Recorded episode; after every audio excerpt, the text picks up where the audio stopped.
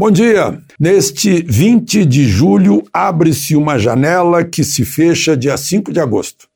É a janela das convenções partidárias que vão homologar, vão confirmar, vão carimbar os candidatos que a gente já conhece. Mas está na lei que tem que fazer convenção.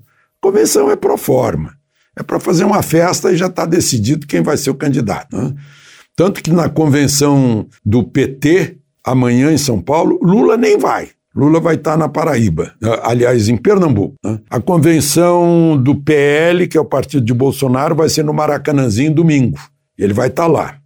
querem fazer uma grande festa e dizem os, as, dizem as notícias que estão querendo sabotar, comprando pela rede social os ingressos para que fique tudo vendido e não haja lugar para os convencionais.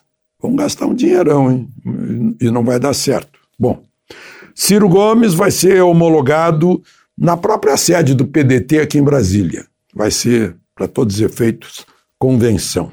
O... E aí a gente vê que grandes partidos não têm candidato. PSDB, por exemplo, que fez Fernando Henrique presidente duas vezes, né? e, e, foi concorreu forte uh, eleições né, com com Aécio, com José Serra, com Alckmin. Né?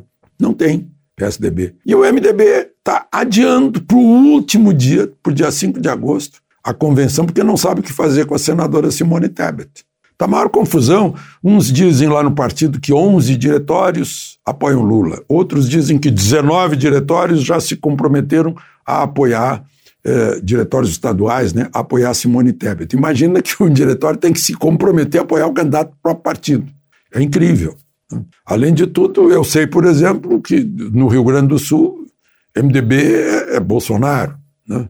Então, essas coisas, é, a gente vê que não, não tem jeito, né? não tem terceira via. São dois candidatos, é Bolsonaro e Lula. Ainda bem que nós conhecemos bem os dois, né? Lula ficou dois mandatos, depois mais Dilma, de 14 uh, anos do partido dele. Então a gente sabe muito bem o que aconteceu. Assim como três anos e meio de Bolsonaro, a gente sabe o que aconteceu. Então vai ser fácil escolher o candidato entre esses dois. Agora, não se omita, porque voto branco, nulo ou, ou omissão não conta nada, é zero. Na última eleição presidencial, teve 42 milhões de votos que não valeram nada, 42 milhões de eleitores que não apitaram nada. Né? Uh, o, o, vencedor teve 58 milhões de votos, o que perdeu teve 47 milhões, e 42 milhões não opinaram. Vocês viram o que aconteceu na Colômbia, no Chile, né? Por ter muita gente que não foi votar. Quem não vota, ou quem anula o voto, ou quem vota em branco, não tem direito de reclamar do resultado e das consequências. Está né? se alijando da cidadania.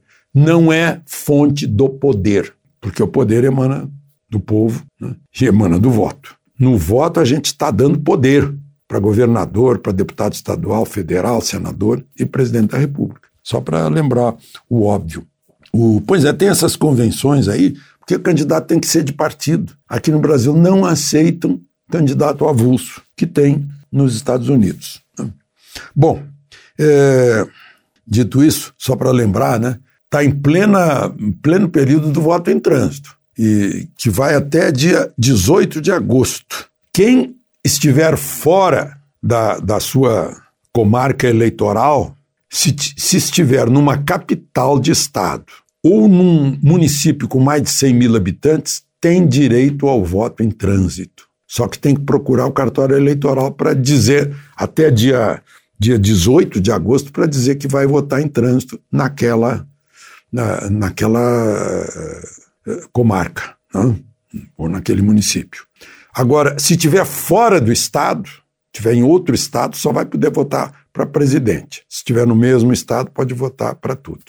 E só para encerrar, gente, uma, uma boa lembrança, né? Até a Petrobras agora já diminuiu o preço da gasolina, né? Alegando que o preço do petróleo baixou.